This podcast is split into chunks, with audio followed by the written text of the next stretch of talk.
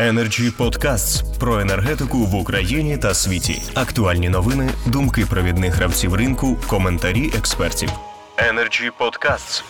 Я хотів би е, коротенько свою доповідь е, поділити на дві частини. Перша це ремарка того, що зараз є, і друга, а що ж робити надалі, тобто в майбутньому. Спочатку те, що є.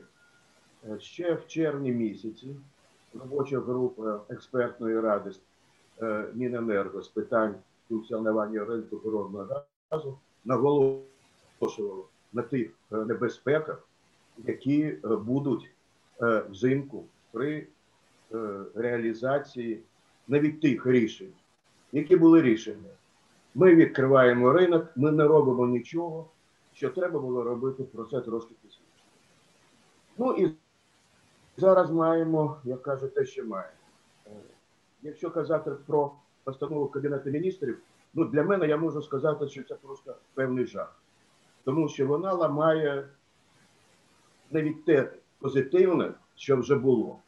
Більше того, е, як вже казали і до мене, е, немає ніякого переконання, що на тому все закінчиться в березні місяці е, цього року.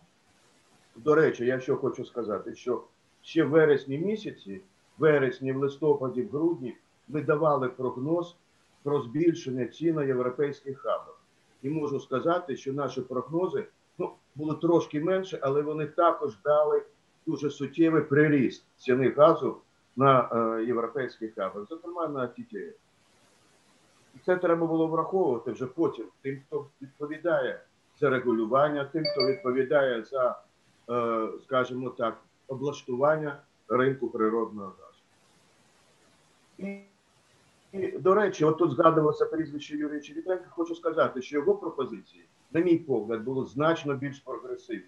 Я нагадаю, що він пропонував. Він пропонував ціна на хабі ТТФ, мінус транспорт. Це десь 5400 за тисячу кубів. Да, можна сперечатися, що транспорт коливається і в залежності від того, як він рахується, на 30% може коливатися, але це був би якийсь об'єктивний показник. Тобто ми би знали ту точку, від якої можна далі вже відштовхуватися. І друге, я нагадаю, він пропонував прямі договори Укргазводобування з е, трейдерами постачальниками. Це все ж таки якийсь певний елемент ринку, чого немає е, зараз.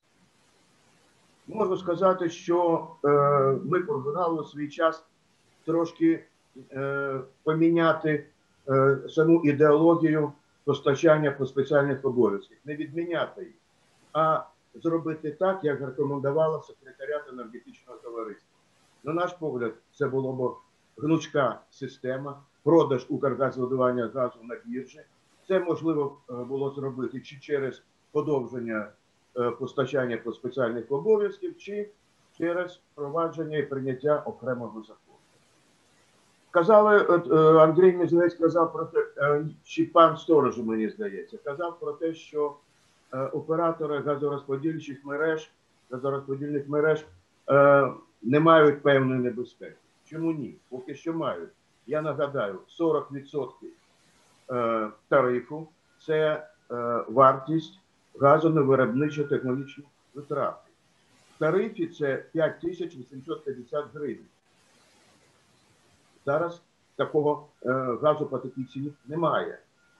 А зважаючи на те, що 40-45%, як мені здається, того, що отримують оператори, вони використовують на заробітну платню і на оперативні витрати, не так вже і багато в них можливостей накопичити ці кошти для того, щоб е, купити цей газ, наприклад. Energy Podcasts. До чого це може призвести? До того, що вони не розраховуються з оператором газотранспортної мережі, газотранспортної системи. А якщо е, зважати на те, що от буквально сьогодні сказав пан Копач, що попереду повторна сертифікація оператора газотранспортної системи, якщо він буде передаватися е, під перекування Міненерго, то це, ну, це достатньо велика небезпека і стосовно сертифікації цього оператора. Е, До речі, хочу сказати, от е, особливо від уряду, я чув і читав, дуже мало людей е, переходять від одного постачальника до іншого. Є дослідження європейські, які кажуть, що в середньому не більше 5% від споживачів міняють постачальника. І це нормальна, навіть у них нормальна практика, тому що це достатньо такий, ну, психологічно достатньо важкий процес, як мені здається. Ну і е, далі, що робити? Е, я згоден знову ж таки з паном Вітренко, що ринок треба готувати. Не робити так, як було це зроблено е, в 2020 році, коли сказали, ринок відкритий і нічого не роб- не робимо. Є та програма, яка використовувалася і використовується е, практично в усіх країнах, які відкривають свої ринки. Це Gas Release Program. Це та програма, по якій е, домінуючі гравці повинні продати певну частку свого газу на біржі. Далі е, дуже обмежуються обсяги газу на окремих лотах. Певним компаніям забороняється, скажімо так, е, приймати участь більше ніж певної кількості лотів і достатньо багато інших чинників. Так от, якщо ми кажемо про ринок 2021 року, цим же треба займатися вже зараз. Тобто готувати таку програму, е, знати, що буде надалі, а далі просто послідовно її впроваджувати. Це стосується всіх гравців ринку, особливо домінуючих гравців. Ну, як ми вже чули, це два домінуючих і Нафтогаз України. Але крім того, є, е, напевно, ви знаєте, стаття 16 закону про ринок природного газу про захист вразливих споживачів.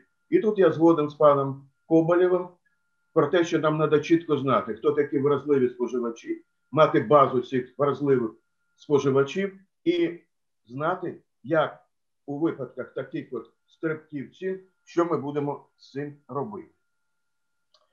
Можливі інші варіанти, але з новому сезоні до все ж таки до повторного відкриття ринку треба готуватися. І це не просто повинні бути декларації, це повинні бути чіткі е, регламентні дії, які були б зрозумілі всім суб'єктам ринку. Energy Club. Пряма комунікація енергії.